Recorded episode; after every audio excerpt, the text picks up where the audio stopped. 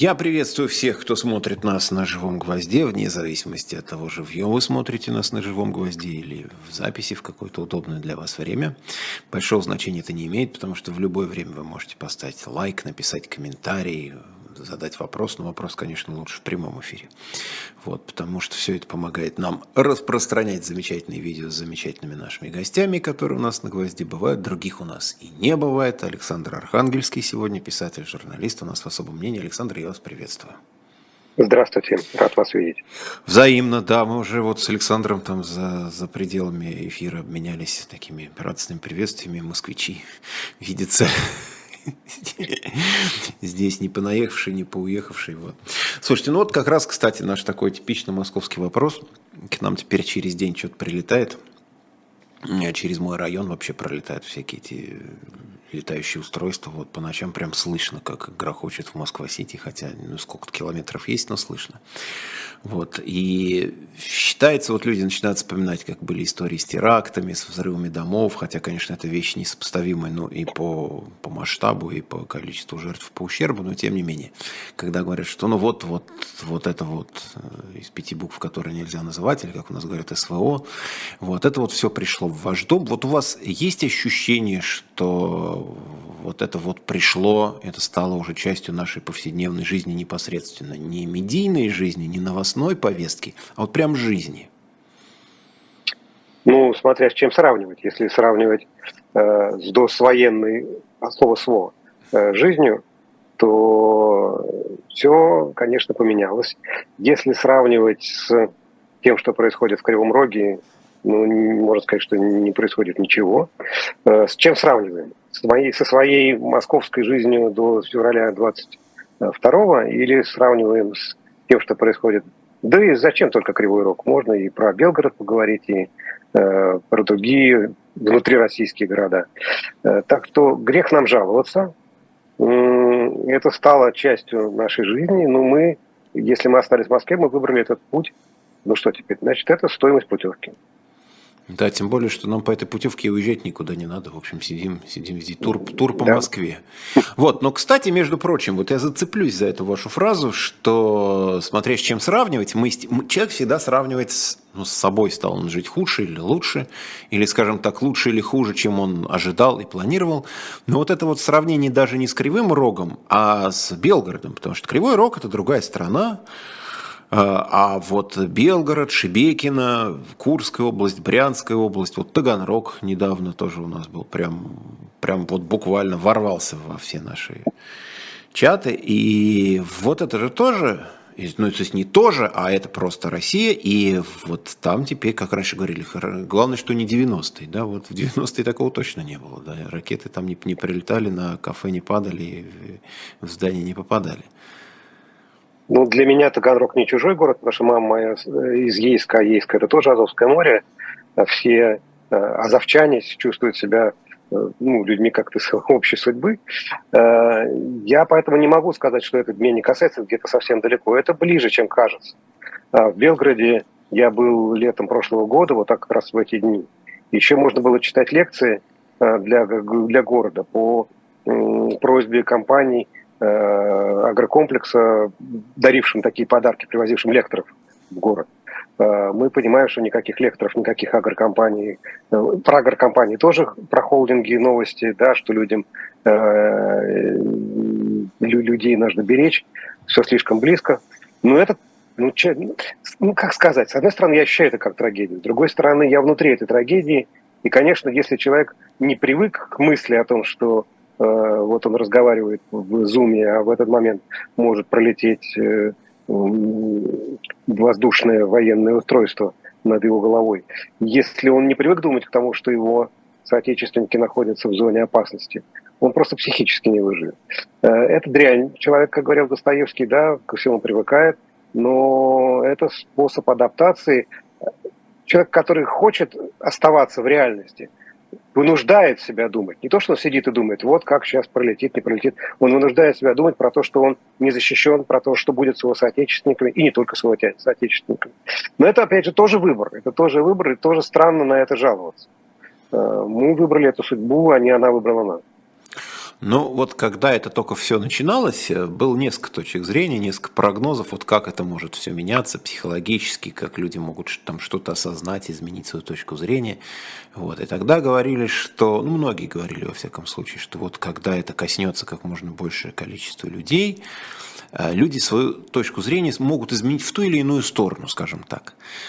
А потом стало выясняться, что люди не, не меняют свою точку зрения, а просто адаптируются – и вот даже эти два, два совершенно одинаковых прилета беспилотников в, один, в одно и то же здание в Москва-Сити, позавчера это прямо ну, бурлило, кипело с утра, все это было даже, я ощущал некоторое чувство неловкости, потому что, ну, действительно, слава богу, были все живы, там один охранник, и то такая легкая была, там, там даже не травма. Вот, в общем, действительно побили стекла обсуждалось это как будто как ядерная война. Но тем не менее, обсуждали полдня-то точно, по нынешним временам это прям долго. Сегодня, ну, написали с утра, там каким-то, каждый уважающийся ресурс отделался каким-то постом с картинками или видео, ну и пошли дальше. То есть уже привыкание к такой ситуации наступило, ну, вот буквально за два дня. И люди начинают адаптироваться к насилию, к потерям, к тому, что даже там, не знаю, там похоронки приходят.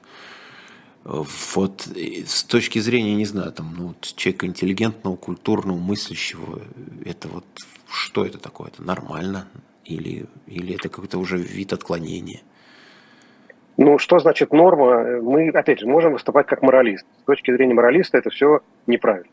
С точки зрения моралиста все должно быть иначе. Человек должен вздрагивать не только от взрывов, но и от мысли, что взрывы возможны, и стремиться к тому, чтобы убрать причину этих взрывов, а мы догадываемся, что нам, москвичам, не очень поздоровится, если мы прямо в лоб назовем причину э, происходящего. Э, вот. Э, но если мы наблюдатели, а тут приходится лавировать между позицией наблюдателя, позицией моралиста, позицией человека граждански активного, позицией человека, вовлеченного в культурные процессы, о которых, я надеюсь, мы тоже сегодня поговорим, э, это все зона выбора. Я могу расслабиться и, и, и спрятать голову в песок. Я могу вытащить голову из песка посмотреть и опять ее спрятать. А могу э, не прятать. И, и тогда это адаптация или отсутствие адаптации, психические отклонения, которые неизбежно с этим связаны. Это наш выбор, это цена нашего соучастия в истории э, и двусмысленной, а может быть и не двусмысленной ситуации, в которой мы сами себя поставили, оставшись здесь и сейчас э, среди не, не, неуравновешенной страны. Вот мы живем в неуравновешенной стране и пытаемся сохранить свою уравновешенность. Получается, не получается? Мне кажется, что задача э, сложная, но решаемая. Вот я смотрю на вас, я вижу, что вы уравновешены, несмотря на то, что живете рядом с Москва-Сити. Э, почему же мы должны требовать неуравновешенности от других людей? Э, разумеется, э, то, что политические аналитики называли переменами в обществе в результате там, вот, взрывов, атак, этого не происходит. Э, не происходит, но не происходит движение в обратную сторону. Мы с вами не бежим сверкая пятками от того, что посадили Кагарлицкого или э, подтвердили приговор э, Карамурзе, или, э, несмотря на какое-то странное высказывание Путина, в очередной раз оставили Беркович э, и Петричук в, реш, за решеткой. Э, мы, ре, реакция человека сложнее. Мы переживаем если хотите, то то, что я перечислил для человека культуры, это тоже гуманитарные бомбардировки. Бомбардировки прямо в центр его сознания. Ему показывают, что он окружен со всех сторон огнем, что из огня броду, в огне броду нет, а он этот брод продолжает искать или, или принимает это как данность. Почему мы требуем от своих сограждан, чтобы они мгновенно поменяли реакцию только от того, что э, на крышу здания рядом с Минобороны упал э, украинский дрон? Э, так дела не делаются. Ну, это будет. Знаете, есть такая замечательная книжка э, о последнем советском поколении. Ее написал американский россиянин по, по происхождению, э, социолог. Она называется «Это было навсегда, пока не кончено». Алексей Юрчак. И это как можно распространять на большие периоды, а можно и на малые. Тот период малый малый период большой истории, в котором нам не посчастливилось оказаться, это тоже навсегда пока не кончится. Э, вы меня спросите, когда же качнется маятник общественного мнения, а я отвечу, я не знаю. Когда качнется, мы потом объясним причины. Э, но я боюсь, что не знает никто. Он качнется рано или поздно, но точно, что к беспилотникам привыкание произошло, и это данность. Вот это не хорошо, не плохо, это так. Ну вот, э, с моей точки зрения, очень вы точно это подметили, этот момент, что когда кончится, мы поймем, почему это было. Это как патологоанатом, который вскрывает тело, и при жизни не очень понятно, что там было с пациентом, пока он еще был пациентом вскрыли, говорит, а ну вот все-таки вот было то-то, то-то, то, и тут уже картина совершенно ясная, но уже сделать ничего невозможно, потому что пациент перешел в категорию покойников, его можно только похоронить и написать вот э, в заключении патологоанатомическом, что с ним происходило. Задним то. Ну, вывод-то простой. Мы живем и должны жить. Э, если в нас внутри уже поселилась смертельная болезнь, или наоборот, нам только это кажется, или даже не кажется, это выяснится потом, когда уже ничего не переменишь. Но в данную минуту надо жить. Надо жить, надо разговаривать с современниками, надо переживать как настоящее э, то, что является настоящим, и отвергать то, что является не настоящим или лишь кажется настоящим. Мне кажется, я, мне, по-моему, это очень понятно. Это тяжело выстроить в схему, но каждый, каждую данную минуту, это, мне кажется, для себя определяет очень просто. Ну да, но это поскольку эмоциональное еще во многом состояние, эмоциональное состояние его трудно описывать действительно вот какими-то конкретными, как психоаналитики, наверное, только это умеют, которые за это получают деньги. И... Или, делают, или делают вид. Что делают вид, но это в любом случае, но деньги они за это точно совершенно получаются и рассказывают человеку, на кого-то действует. Ну, мы знаем, что на кого-то и плацебо действует неплохо, дают, и человек уже за счет... На меня, я могу, можно я прорекламирую Ой, хотя нет. Я, Тогда э, прорекламируйте, э, но без упоминания препарата. Без да. упоминания препарата. Мои дети надо мной издеваются, потому что мне помогает э, препарат, содержащий э, меньше вещества, меньше молекулы барбарийской утки. Э, вот так его опишу. Я прекрасно все понимаю. Мне помогает просто потому, что я себе внушил, что мне это поможет. Э, деньги плачу исправно. Ну, главное, главное, что это работает. Да. Вот, собственно, если это работает, значит, есть результат, то неважно, каким способом вы пришли. Это, это же не математика, где можно прийти к Нет. правильному ответу просто под эти самые, подогнав цифры, ну и вроде как сходится с тем, что в конце учебника. Вот, но все-таки о культурном о культурно-просветительском процессе, который сейчас все равно идет так или иначе. Вот, один мой очень хороший знакомый, который много времени посвящал, посвящает до сих пор литературе, я говорю, ну как вот сейчас у тебя? Он говорит, знаешь, я, я просто не могу рассуждать о книгах, потому что не понимаю, как и с кем об этом говорить. То есть книги выходят, они пишутся, они пишутся очень много, говорит, очень интересно, там за границей есть чего почитать. А, но я, говорит, не понимаю, с какой аудиторией мне разговаривать, с уехавшей или с оставшейся, или делать ли при этом сноску, говорить, ну, знаете, ну вот, вот в этих условиях понятно, что мы все думаем о другом, но вот, вот вышла хорошая книга, она о том-то, о том-то, давайте я вам расскажу, какая она и почему. Вот с такими некими кивоками, и я подумал, думаю, ну так что ж целые, ну не знаю, не профессии, ну почти профессии выпадают просто из какого-то жизненного контекста, просто потому что людям кажется, что неловко об этом говорить, или не с кем об этом говорить, или люди, услышав это, обидятся, скажут, о чем вы говорите, когда тут такое творится.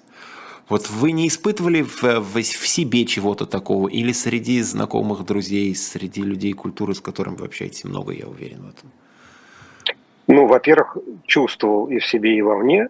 Во-вторых, считаю, что не нужно придавать этому большого значения. Если мы маркетологи, если мы продаем книжки, фильмы, театральные спектакли, выставки, то да, мы должны сидеть и думать, какой аудитории мы все это адресуем. Э, знаете, как пишут студенты заявки – начиная сколько денег надо, под какую задачу, какова целевая аудитория, ссылки на исследования, и все в порядке. Э, культура делается не так.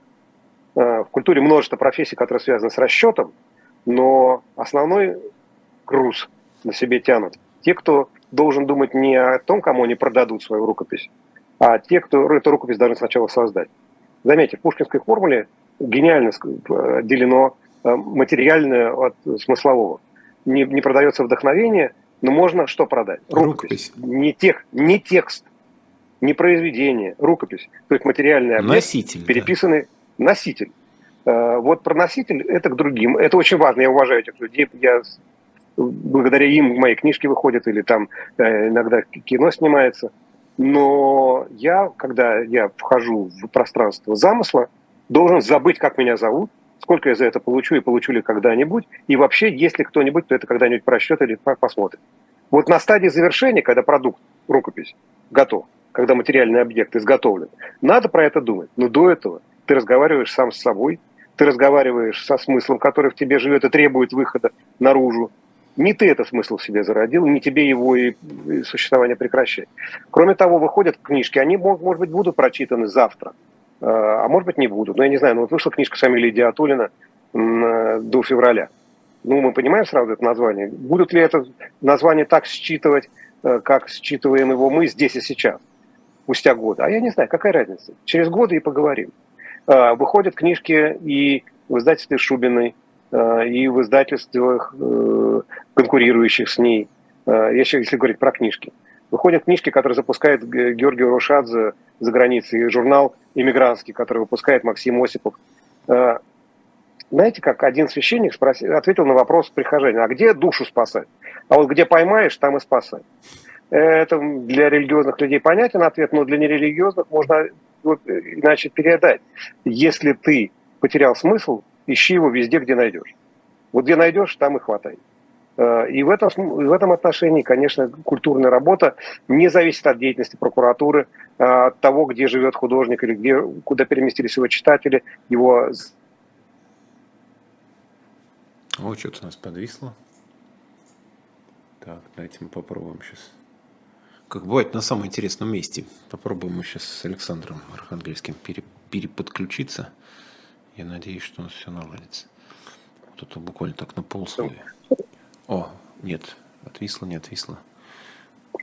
Я, меня слышно? Я завис? Вы, я, вы, каком... да, да, вы зависли, как всегда, это бывает на самом интересном месте. Вот.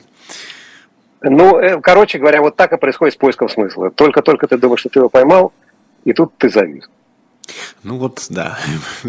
Я главное, думаю, сейчас сразу быть вывод, вывод, вывод состоялся, да, но как на технические помехи немножко его отодвинули для нас.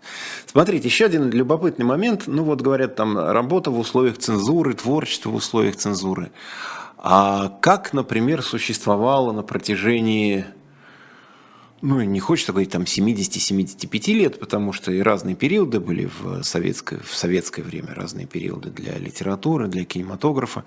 Но мы же вспоминаем, вспоминаем много да, великих литературных произведений, потрясающих фильмов, в том числе потрясающих с гражданской точки зрения, которые мы сейчас вот думаем, вот, вот надо же вот было сделано, да, вот надо же вот люди сказали, там прошли годы, мы до сих пор это видим. А как же тогда-то люди работали? Можно ли найти вот в том, как люди работали тогда, там, условно, там, 60-е, 70-е, там, в эпоху застоя или там короткий период оттепели, какие-то параллели с тем, что сейчас у художников, с тем, с чем они сталкиваются? Вот это действительно серьезная цензурная ситуация. Ну, мне кажется, что есть профессии в культуре, э, так сказать, с облегченным сроком действия, с ограниченным сроком действия. Э, это быстро, скоропортящиеся вещи, такие как спектакль. Да? Спектакль не может жить вечность. Если он живет вечность, то это уже плохой спектакль, он про ту. Э, но если он живет довольно долго, то это хорошо, но он должен сменяться другим спектаклем.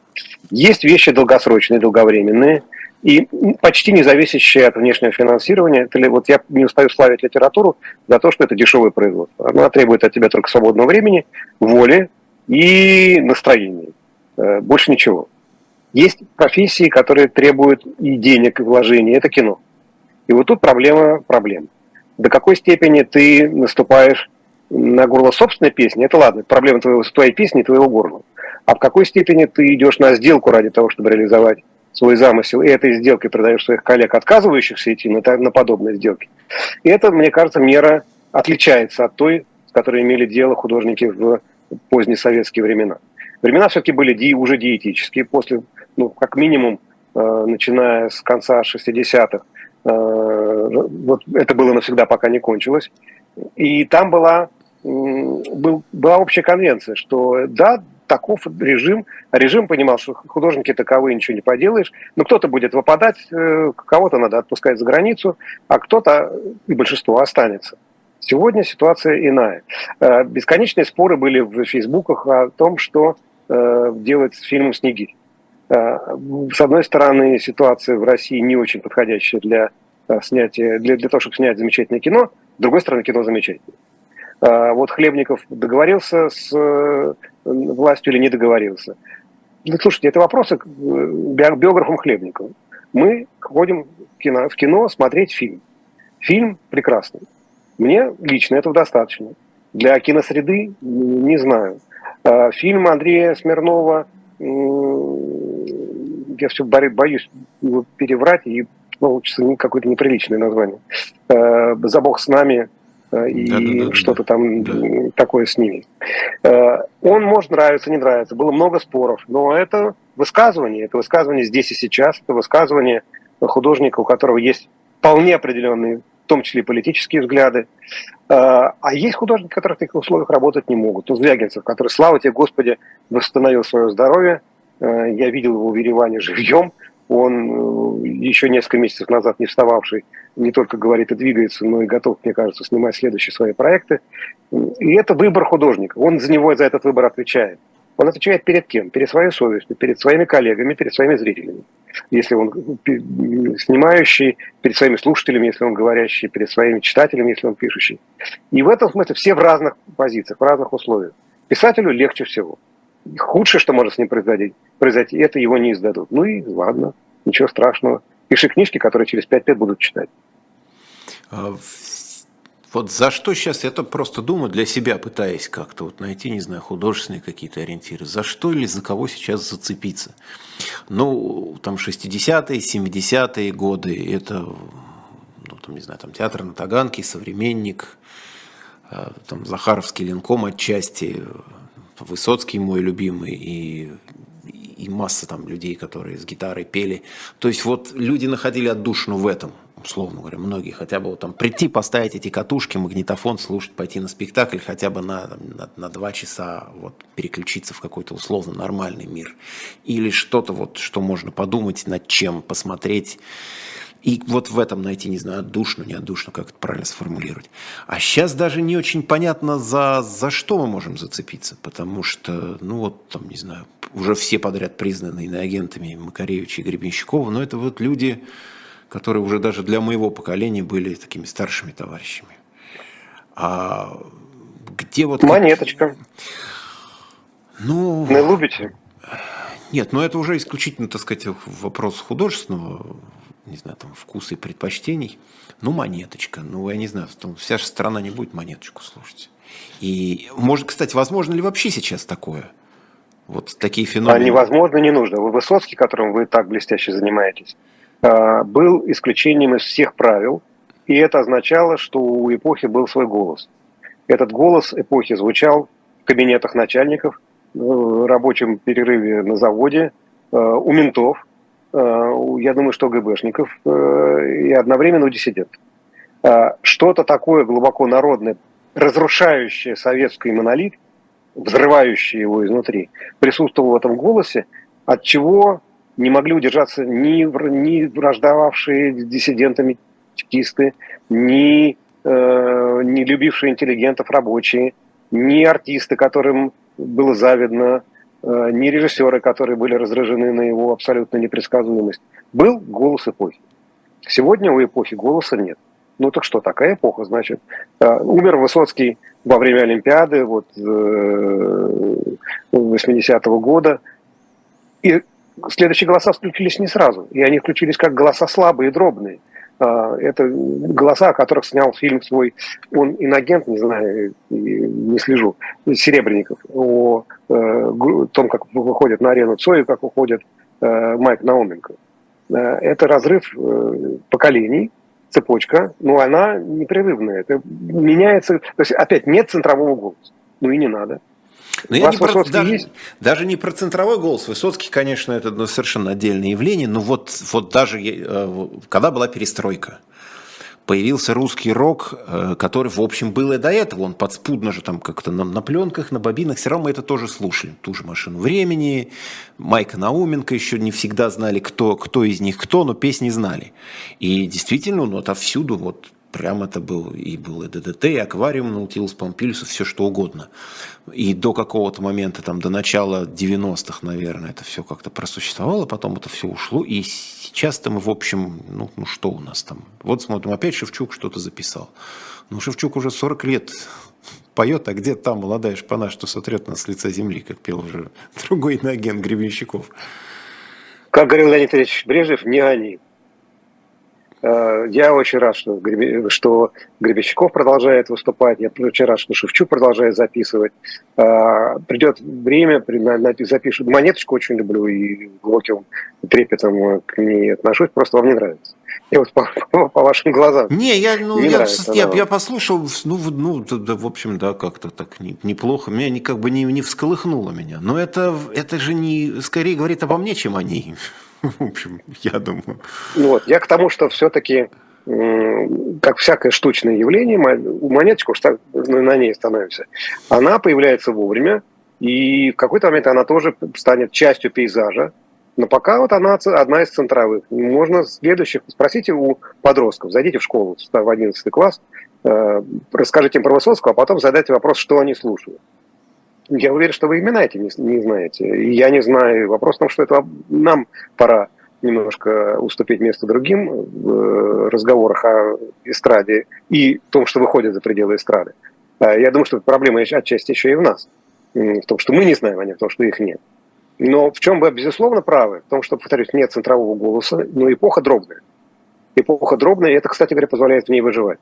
А, в этой эпохе, которая монолитна, которая даже в хорошем смысле монолитна, вы, спрятаться не удастся. Дрон прилетит, э, суд вызовет тебя свидетелем, и все накроется медным тазом. А в дробной эпохе ему легко спрятаться, легко уклониться от удара. Э, много домов, дома высотные, не во все попадешь. Можно выжить. Мне кажется, что это метафора нашего существования. Вот. И я не вижу большой беды. Я вижу, э, как формируется русский Берлин, как формируется русская Черногория, новая русская, нео, нео, не новая, чтобы не надо было новая русская, да нео-русская Черногория. И как живет по себе переформатирующаяся Москва, как живет по себе Питер. А, ничего не исчезло. Стало гораздо труднее, стало тоскливее. Но кто нам обещал веселую жизнь? Как, знаете, вообще про веселую жизнь начинают говорить, когда совсем становится невыносимо. Маяковский был, есть и остается лучший, талантливейший писатель нашей эпохи. Эпоха хорошая, Маяковский замечательный мы, когда знаем, кто главный, может быть, оно и плохо. А сейчас мы не знаем, кто главный, и это хорошо. А с другой стороны, и альтернативы никакой культурной нет. Был же выпущен вот этот вот знаменитый, правда, очень малотиражный сборник Z-поэзии, в который такая, я дал себе труд почитать это. Это такие вот отчаянные, правда, в массе своей совершенно беспомощные стихи. Но такие вот, там видно, что это написано искренне, но плохо. Так тоже бывает. Можно и за, и за хорошее дело писать искренне и плохо. И такого тоже, в общем, я видел достаточно. И за вот такое вот дело тоже искренне и плохо. Но и на это, и на это тоже спроса нет. На это спроса большого нет. Хотя там, ну, за редким исключением, действительно собралась не самая талантливая э, литература. Но я вернусь к тому, что есть по эту сторону баррикады. Ну, давайте прямо скажем, Беркович, э, с одной стороны, политзаключенный, с другой стороны, выдающийся театральный про- проектант, да, э, так же, как Петричук, выдающийся э, сценарист, драматург. И это не потому, что мы их любим и ценим, а потому, что их преследуют, а просто потому, что они явления. Почему мы делаем вид, что их нет? Почему мы не, не говорим, что вот центр здесь, за решеткой? За решеткой оказался центр. И мы поддерживаем их не только как политических заключенных, но и как талантливейших людей. Которых, в общем, судят-то, конечно, не из-за театральной постановки. Ну да, хотя делают вид, что за театральной. Вот это вот такое, в том числе юридическое двоемыслие, когда не могут назвать вещи своими именами, сказать, ну вот вы пишете стихи, ну вот сядьте в конце концов за стихи. Вот эти стихи нам не нравятся, вот вы сядьте вот за них. Это было бы, наверное, по крайней мере, это было бы все равно незаконно, но это было бы честно. А тут довольно такая, если можно употреблять слово забавная, забавность вот этой ситуации в том, что да, люди показывают э, фотографию со спектакля, когда рядом с ними стоят люди в погонах, вручают им же, там же они в колониях этот спектакль показывали, насколько я понимаю, там есть благодарности чуть, не от, чуть ли не от ФСИН, то есть вот от этих вот силовых структур, там же вот уже в местах заключения проходил этот спектакль, потом выясняется, что он оправдывает терроризм. И у людей как-то совсем путаются все ориентиры, что, что есть оправдание чего. а при этом мы еще видим этого тоже. Недавно просто мне как-то близко к сердцу эту историю воспринял, потому что мы незадолго буквально до ареста Бориса Горлицкого говорили вот с ним. Я сидел вот здесь, а он был ну, примерно там, где вы, вот в камере. В смысле, в ну, телевизионной надеюсь, камере. камера в хорошем смысле. В, в телевизионной камере, да. И я на него смотрел, а потом человек, мы с ним тоже так иногда позволяли всякие разные шутки такие, да. И потом раз человек оказывается тоже за что-то совершенно не за то, что ему хотят на самом деле предъявить. И непонятно, где вот эти вот уже где границы чего. Человеку чего опасаться, идя по этому минному полю, ему никаких правил игры не задают, кроме того, что сиди тихо и не вякой. И уже совсем ничего не говори. Ну тут э, сплетаются интересанты. Как, знаете, бывают крысы, я видел один раз ночью, выбежу, выбежу в центре Москвы, э, вы, вылезших э, из-под, из подвалов крыс, как они, это ужасное зрелище. Э, так вот, интересанты есть везде. Берем ситуацию Беркович. С одной стороны, есть конкуренты, которые не любят ее просто потому, что она талант. С другой стороны, есть те, кого нежное сердце не выдержало ее стихов про деда. Э, есть те, кто сидел и ждал, как бы разгромить золотую маску, и каждый ждет своего часа. И поэтому, когда кто-то, желающий получить дополнительную звездочку на погоны, запускает дело Беркович, э, интересанты вылезают наружу и начинают рвать на куски того, кого, как им кажется, поверят. Э, мы же знаем, что сейчас идет практическое уничтожение золотой маски. Я помню, как лет 10 назад впервые присутствовал на круглом столе, посвященном золотой маске, и там ее предлагали вот, раздербанить примерно так, как сейчас. Никакой, эксперим, никакой экспериментальной драматургии, никаких малых жанров, центровое движение утверждается все Минкультом, и Минкульт, знаешь, такой национальный театр, национальный, причем премия национальная уже в этническом смысле слова, э, и дальше и тому подобное.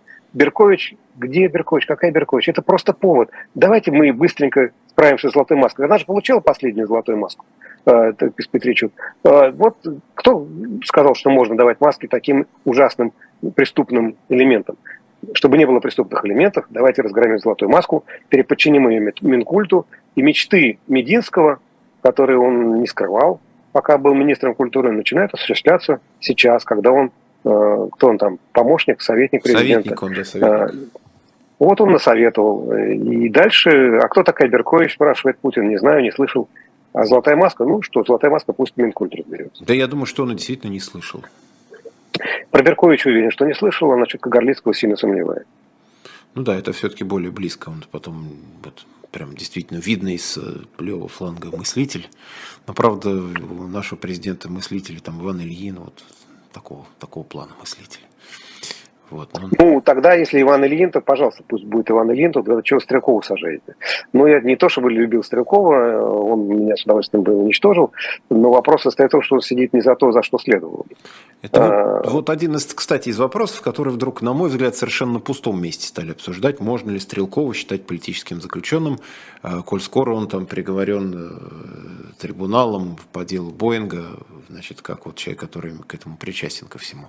Можно ли считать такого человека политическим заключенным? А кем тогда его считать? Ну, есть определение мемориала. Я просто, честно сказать, не очень разбираюсь в юридических э, казусах. Я могу сказать, что он сидит не за, не, не, не за то, за что мог. Э, он сидит за то, чего не совершал, и не сидит за то, что совершал. Ну, сидит все равно за политику просто. Политика, как, политика, за политику, да, за политику. Политика пришла к нему просто с другой стороны, с, откуда он сам не ждал. И не является ли арест Кагарлицкого разменом на то, что взяли крайне право, давайте возьмем левого? Э, не знаю, у меня нет данных, я ничего не могу ну, предположить, ну, но допускать это, могу все. Ну, как уравновесить, да, говорят, что вот президент наш любит балансы, да, все время сбалансировать со всех сторон, чтобы и те, и те, и, и, или и тем, и тем было хорошо, или и тем, и тем было одинаково нехорошо. Ну, вот таким вот образом их, их сбалансировали. Я напоминаю, что мы с Александром Архангельским писателем, журналистом в эфире сейчас общаемся в особом мнении. Я на секундочку прервусь, чтобы вам напомнить об одном очень важном деле. Все-таки shop.diletant.media работает круглосуточно. Вы можете туда зайти, приобрести какую-нибудь интересную книгу или собрание, кстати говоря, сочинений. Вот, вот из, из сегодняшнего, что я вам рекомендую. Люди с хорошими короткими фамилиями. Блок, Цвейк, Рид, ну Майн Рид имеется в виду, и Алексей Толстой. Собрание сочинений, посмотрите, это вот что называется такая наша нетленная классика во всех смыслах посмотреть из поэзии, и из прозы. Там, ну, не только эти собрания сочинений, разумеется, и не только классические, поэтому каждый человек, который туда зайдет, или для себя, или для кого-то из близких своих в подарок найти, почитать. В общем, как я всегда говорю, в таких случаях книга может быть не самый лучший, но, безусловно, замечательный подарок даже в наше время, может быть, в наше время особенно. Так что еще раз напоминаю, shop.diletant.media, заходите, смотрите, не спеша выбирайте ту литературу, которая вам по душе, там вплоть до комиксов, кстати говоря. Так что на всякие жанры что-нибудь интересное для себя или для своих друзей и близких найдете. Ну и поддержите таким образом, в том числе и нашу работу. И этого факта мы скрывать тоже от вас не будем. Ну и мы продолжаем с Александром Архангельским говорить вот о всяких наших текущих философских ощущениях. Смотрите, тут еще один любопытный сюжет был, буквально тоже с разницей в два дня. Э, небезызвестный депутат Марии Бутина. Знаете, это вот та самая история, мы фильмов не видели, но там осуждаем или, или, или как было у Жванецкого, рассуждать о крахе подъеме Голливуда, не видя ни одного фильма сейчас в мире вышли Барби и Опенгеймер, которые все активно обсуждают. До нас это в лучшем случае дойдет, если дойдет где-нибудь, говорят теперь к сентябрю. Так, так уж предложили взломать копию цифровую и выпустить в прокат. Вот. И честные люди понесут свои честные деньги нечестным прокатчикам. И, и тут сошлись две, две замечательных таких вот прям тенденции нашего времени. Мария Бутина сказала, что Барби надо запретить и, и сам фильм не показывать, и куклу эту, не, и, и куклу эту изъять, если она еще где-то есть в продаже, потому что вот это все продвигает ценности ЛГБТ, ну а ЛГБТ, вы понимаете, в наше время, в нашей стране это прям Прям совсем никуда не годится. А сегодня вице-спикер Думы Дованков, если я правильно ставлю ударение от новых людей, он говорит, что надо срочно просто, вот, чтобы люди наши могли посмотреть и Барби, и Опенгеймера, они идут в связке, два совершенно разных фильма. Срочно просто вот выдать им прокатные удостоверения в нарушении всех правил, чтобы люди могли посмотреть это все в кинотеатрах, потому что и кинотеатры спасать надо, и людям уже надо на что-то смотреть, кроме телевизора.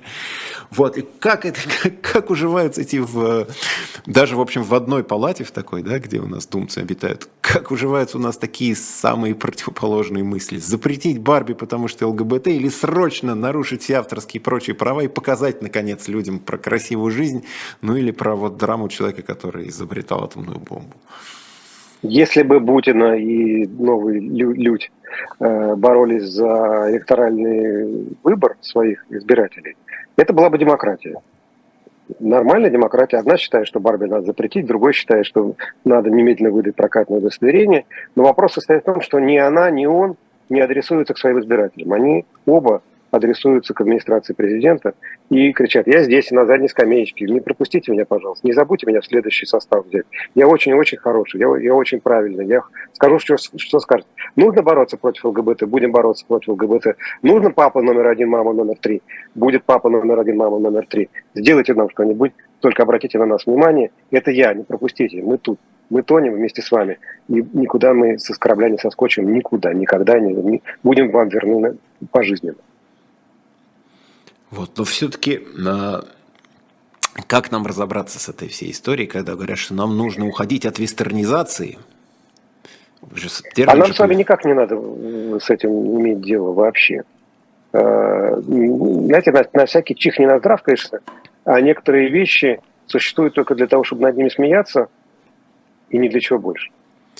Но мы с вами пос... Разбираться в этом не надо. Та, это та стадия политической болезни, когда рентген делать поздно. Э, вот э, либо выздоровеет пациент сам, либо не выздоровеет. Так что давайте просто жить и наблюдать за тем, что происходит с этим пациентом, как его корчат это возвращ...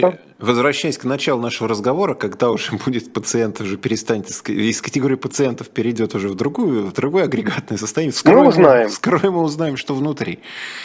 Но я... Но что в нашей жизни с вами изменится, если мы поймем логику Марии Бутиной или Нет, вот я даже не про не, нового людя? Нет, ну я даже не про этих людей конкретно, а вот в, на бытовом уровне мы же очень часто видим, когда человек садится в Мерседес и говорит, вот это машина, классная вещь, говорит. И потом тут же через... Можем повторить. Через запятую, во-первых, или можем повторить, во-вторых, надо с Китаем дружить, конечно. На китайскую машину он, ну, по крайней мере, пока еще садиться не собирается.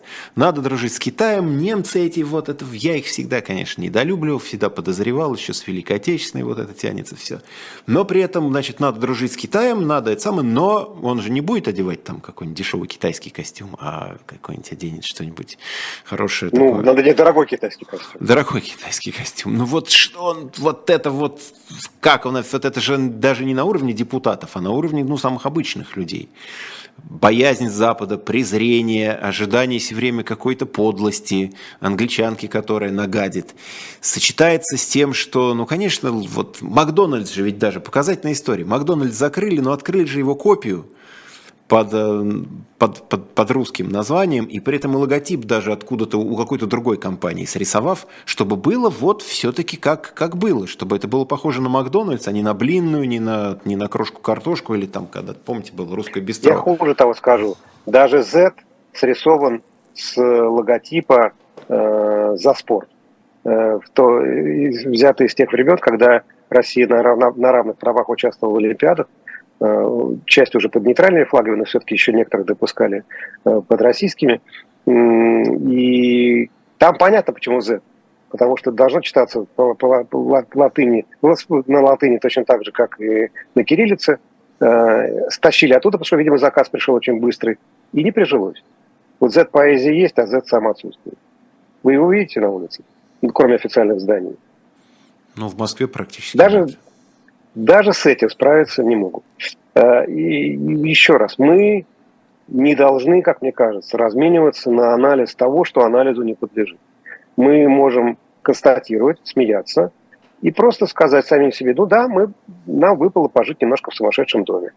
Вот, ой, Вань, гляди, какие... Ну и дальше ну, да, по, клоуны, тексту, да, э, по тексту Высоцкого.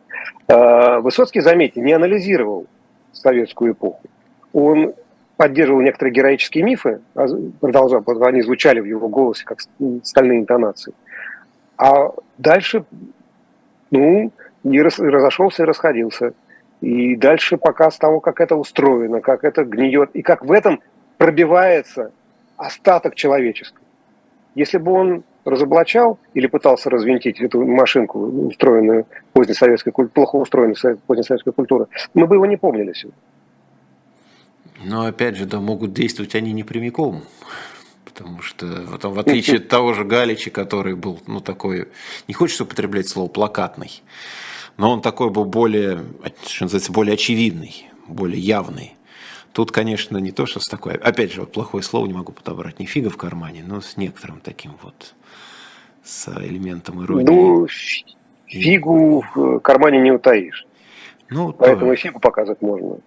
Вопрос еще раз говорю. Я призываю не, не погружаться в э, эти детали э, нашего э, современного быта, потому что эти детали смоют волной в ближайшее время и никуда они не денутся. А вот что будет дальше, у меня, мне как раз более интересно подумать об этом. У меня нет ответа. Я вот, можно, наоборот, вас спрошу. А когда, когда все закончится, что начнется? А я тоже не буду умничать, вот, потому что никто не знает. То есть мы просто не, это не то, это не философская такая фраза общая, когда, когда не знаешь, что сказать, да, говорят, а никто не знает, что будет. Поживем, увидим, или как говорит наш, наш дорогой шеф, будем, будем, будем наблюдать, да. Вот, но действительно просто эти полтора года научили нас тому, что не сбываются никакие прогнозы. Я сначала очень следил за тем, что говорят аналитики ну, финансовые, экономические, политические, прогнозы профессора Славья, вот это вот все. Вот решающая стадия наступит весной, решающая стадия наступит осенью. А потом, когда ты видишь, что не то, что сбывается мало, а не сбывается совсем ничего, ну просто мы живем в, такой, в, в таком времени, как, которого не было еще на нашей памяти, а опираемся на, на известный себе опыт отталкиваемся от того, что нам кажется с точки зрения здравого смысла и логики очевидным, вероятным, и от того, что мы с вами прожили за это время. Потом выясняется, что это, на вот этот наш опыт ничего, ничего не накладывается напрямую. И получается все время что-то не то. Поэтому... Ну, может быть, это и есть суть э, эпохи, в которой мы оказались. Э, и, может быть, это и есть тот опыт, который мы, э, который мы вынесем из трагедии сегодняшнего дня. Ну, если Все это, открыто. Если это, если это повторится еще раз, да, то значит тогда мы уже будем знать, как это бывает. а уже не повторится. Если Пригожин еще раз, или кто-то его, так сказать, исполняющий его роль, снова сядет на какой-нибудь танк, я, естественно, этого не одобряю и, и, безусловно, ни к чему не призываю, чтобы люди неправильно нас не интерпретировали с вами. Ну, вдруг, мы же видим, как это бывает. С Пригожиным, кстати, все неплохо, по-моему. Он там вот ну, принимает африканских гостей в своем отеле в Петербурге. Вот. А Кагарлицкий за пропаганду терроризма, например, Например, сидит Беркович и Петричук тоже. А Пригожин, который ехал на танке и сбивал вертолеты, он, значит, совершенно спокойно. Вот то в Кремле встречается с президентом, то с африканскими лидерами Петербурге. Ну, это, кстати говоря, для искусства очень хороший. Это очень плохо для жизни. Но для искусства это очень хороший сюжет. И заметьте, что реализм обречен, потому что изобразить один к одному реальность, в которой мы оказались, это значит написать какой-то совершенно пошлый, э, карикатурный комикс под видом романа. Это Болливуд а, уже будет, не Голливуд, а Болливуд уже. Вот. Это Болливуд, причем разжиренный. Такой, да. Но авангардное, абсурдистское э, вполне возможно. Э, и это без педалирования. Вот мы вчера или позавчера э, вспоминали день смерти Владимира Войновича. Совершенно очевидно, что когда он писал Чонкина, он видел распадающийся, логически не позднесоветский мир. Он не был философом в том смысле, в каком бывают писатели-мыслители, например, Толстой. Но он был очень чутким художником. И то, что в центр его э, сатирических вещей поставлен русский национальный герой, ну такой Э, Иванушку-дурачок, который перерастает свои границы, а вдруг оказывается центром э, внезапно обустраивающегося мира, э, он, когда описывал будущее, он брал самую примитивную из всех возможных утопических схем. Москва 2042. И показывал тот абсурд, который вызревал в позднебрежневские времена. И показывал его как абсурд, и предлагал, единственное, не анализировать, а смеяться. Ну и бояться, и ужасаться в известном смысле мы находимся в более благоприятной э, ситуации, потому что одно дело сидеть и предчувствовать, то вместо мертвого ужаса наступит ужас э, а, абсурдный, эта работа над утопией предполагает пропустить этот ужас через себя. А другое дело находиться внутри ужаса и искать выход за его пределы. Мы, потому что я не могу думать про то, как, что сохранится то, что есть. Не, оно не сохранится. А то, каким мир окажется после завершения, мне крайне интересно. Если я до этого времени доживу, я думаю, что абсурд, как помните, поздний, поздний, поздний Легачев говорил, э, Легачев взяточник, абсурд, но факт. Э, вот, да. И даже моя собачка залаяла, надеюсь, вам ее слышно. Слышно, да. Согласна, да. в общем, одобрительно тоже. Вряд ли помните Егор Кузьмича, но то как это есть по вашим рассказам. У нас с вами еще буквально там минут семь примерно эфирных есть. А, я хотел спросить вас то, о чем вы, собственно, в нашем разговоре упоминали, о том, как складывается сейчас иммигрантская культура, а вот такой, как такой отдельный, в том числе и культурный, художественный мир со, со своими уже с, ну, с издательствами, наверное, с писателями, с каким-то литературным процессом, который и литературный, и культурный, который там происходит. Я, поскольку с этим вот, ну, совсем не знаком, а у вас, видимо, есть действительно свои ну, свежие личные впечатления. Вот можно это попробовать как-то описать за оставшееся нам не очень большое время. Что это, как это? Это действительно какая-то другая Россия, не в политическом смысле, как называлась организация, а вот просто еще одна Россия, которая оказалась за пределами страны и живущая уже каким-то мне, своим мне процессом. кажется, что вот немножко структурировалась иммиграция, уже стало понятно, что это всерьез и надолго, э, уже стали понятны центры, э, и эти центры э, как политически определились, так и экономически начали искать поиски выживания. Потому что одно дело, когда ты уехал, продав квартиру и прожил быстренько все эти деньги, а другое дело, когда ты понимаешь, что это на годы и годы. Значит, надо выстраивать инфраструктуру, надо выстраивать солидарные э, движения, как бы двигаться навстречу друг другу. И повторюсь, я уже назвал два, два или три э, литературных опыта. Это Максим Осипов, замечательный прозаик и врач из Старусской больницы, э, который сейчас живет в Голландии, запустил журнал «Пятая волна». Он объединяет такую элитарную, утонченную прозу, но, может быть, это будет не только проза, но и статьи. Он организует встречи И на этих встречах такие утонченные авторы, как Дмитрий Веденяпин, выступают, живущий большей частью э, не здесь, не там, или здесь и там. Э, выступает, кстати говоря, по-английски и потихонечку выходит в сопредельный мир и встречает их очень хорошо. Э, вопреки всем разговорам, что нет спроса на русскую культуру, есть, смотри, как, на какую. На Z-культуру нет, а на культуру откровенного диалога и демократических ценностей, конечно, спрос существует. У Рушадзе я уже запутался в количестве книг, которые он выпустил в только что созданном издательстве. Мне кажется, что штук 80-90. Вы можете себе представить, да, за, за 9 или 8... Честно говоря, нет. И это шанс, потому что, опять же, это Сейчас я не про бизнес, да, про бизнес я мало что понимаю. Но это шанс культурного вли... на, культурное влияние. Вы запускаетесь в пустом пространстве и начинаете обустраивать пустырь. И вдруг оказывается, что ну, только все, этого все и ждали. Э, огромное количество авторов, которые не имели шансов до Рушадзе, идут к нему. Я абсолютно убежден, что у Рушадзе появятся конкуренты. Даже надеюсь, я знаю имена некоторых из них. Я желаю Рушадзе хороших конкурентов. Потому что я сейчас про книжки просто больше понимаю, чем uh-huh. про все остальное.